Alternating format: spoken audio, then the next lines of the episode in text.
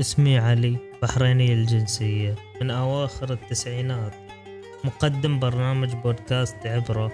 وراح أشارككم فيه تجاربي في الحياة وأتذكر دائما يا عزيزي المستمع العبرة دائما تكون في نهاية الأمر. ونبتديها بأول حلقة عنوانها لعلها خير. لعلها خير. كلمة مرت علينا وحتى إحنا في أسوأ ظروفنا كوننا كأشخاص مصابين بالأوهام أو الأفكار أو حتى الاضطرابات النفسية لازم تكون جملة لعلها خيرة في عقلنا وهي الباعثة للأمل فينا لأن في النهاية الخيرة فيما اختاره الله.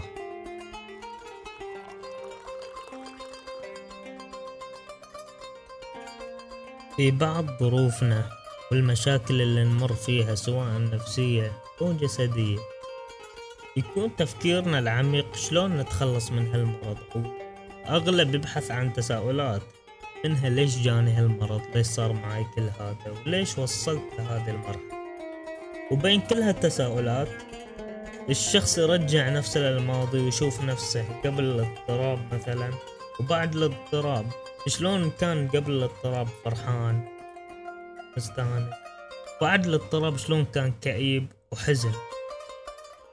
ولو فكرنا من جديد بس من زاوية مختلفة بنلقى الحل والجواب للتساؤلات صار ليش جاني هالمرض؟ يمكن لو ما جاك هذا المرض بيجيك شيء أقوى من هذا المرض شيء يضرك أقوى من هذا.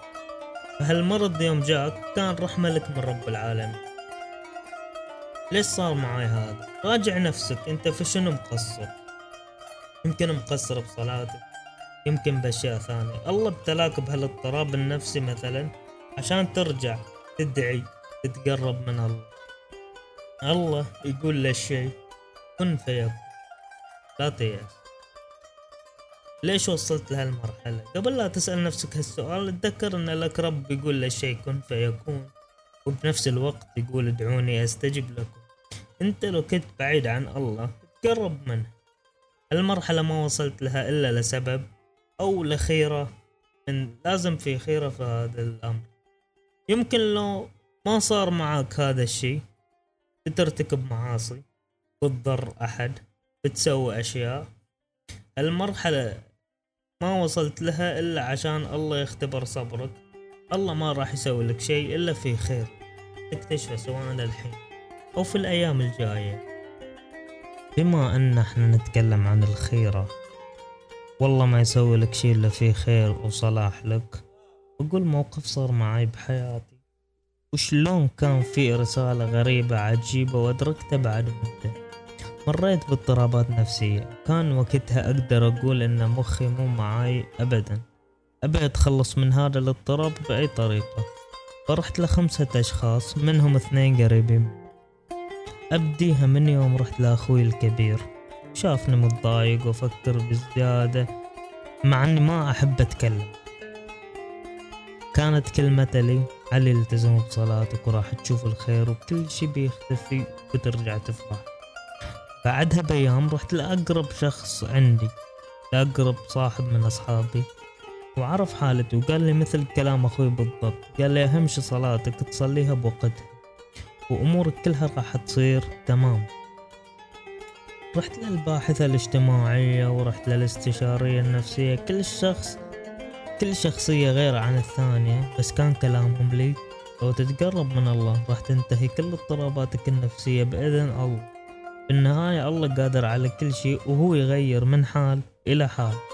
ورحت إلى أحد شيوخ الدين وقال مثل الشيء لازم تكون قريب من الله. حزتها أدركت إن في رسالة من الله وكأنه يقول لي أنت لو رحت لو رحت لأي شخص العلاج عندي أنت رحت لاستشاري نفسي باحث اجتماعي ورحت لشيخ دين.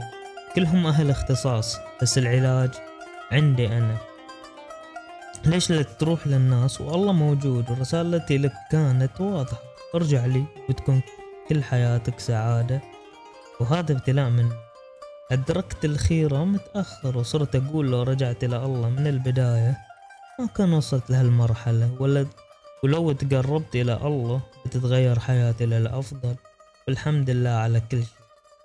وفي نهاية الحلقة أذكرك بشي واحد إن العبرة دائما تكون في نهاية الأمر.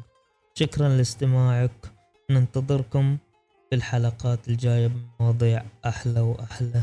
مع السلامة.